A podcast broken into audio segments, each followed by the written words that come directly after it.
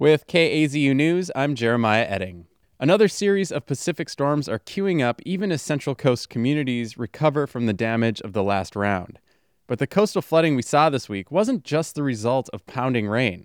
As KAZU's Jonathan Linden reports, the flooding was the result of a triple whammy rain plus a storm surge plus exceptionally high tides.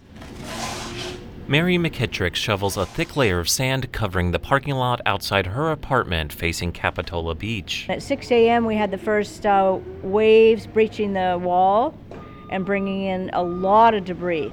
There is debris everywhere pieces of trees scattered between buildings, and sand covering the village streets, turning them into an extension of the beach. The quaint coastal village of Capitola was overwhelmed by the storm Thursday morning. It knocked out a 20 foot section of its iconic wharf and inundated its stores and restaurants. I've never seen seaweed go three blocks up. I've never seen the wharf in half. It's painful.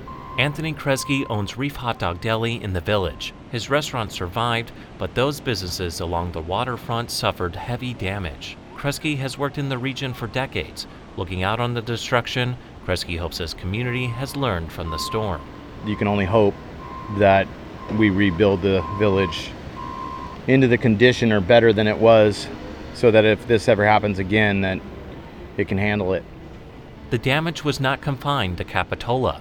The wharf in Aptos was severely damaged, the one in Santa Cruz evacuated, and a large portion of the cement boat in Seacliff Village fell into the ocean. Waves at times were 30 feet high, and a high tide reached over 7 feet. This was, this was kind of an intersection of a lot of things happening at once. Braden Murdoch is a meteorologist with the National Weather Service. There's three things kind of adding up to this the high surf, the storm surge, as well as regular high tide, and it was a lunar high tide as well. Typically, our tides are higher on a full moon. And it is a Stormageddon. There is no question about it. Monterey County Supervisor Mary Adams stands in an empty garage at the Rio Road Fire Station in Carmel. Outside, the rain is coming down in buckets. Inside, she leads a group of public safety leaders in a briefing on the storm's response. The Yankee Point community south of Carmel was evacuated. Sections of the Coastal Trail and Ocean Boulevard and Pacific Grove were closed, and some residents in Monterey County were told to stand by to leave their homes. And as the area faces another series of storms, the message from Monterey County Sheriff Tina Nieto is we got this. But every morning we're having a coordination call with all our state, federal, and local municipalities to discuss down lines, down trees, any needs that we have. This is truly a unified command of the entire county. Nieto said the sheriff's office began preparing for these storms even before they hit the coast, reaching out to state safety officials. And we ordered up what we call high water rescue vehicles from the National Guard. Um, and we've received four of these vehicles um, that are staged in different areas in order to go in and do these rescues if people get stuck.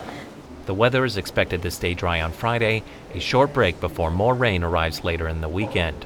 Murdoch of the National Weather Service expects substantial rainfall starting early Monday morning, but he says the storm won't be as powerful along the coast. The winds coming with it, as well as the uh, potential for storm surge with it, are not going to be looking as strong. Still, the additional rain of yet another storm is a concern.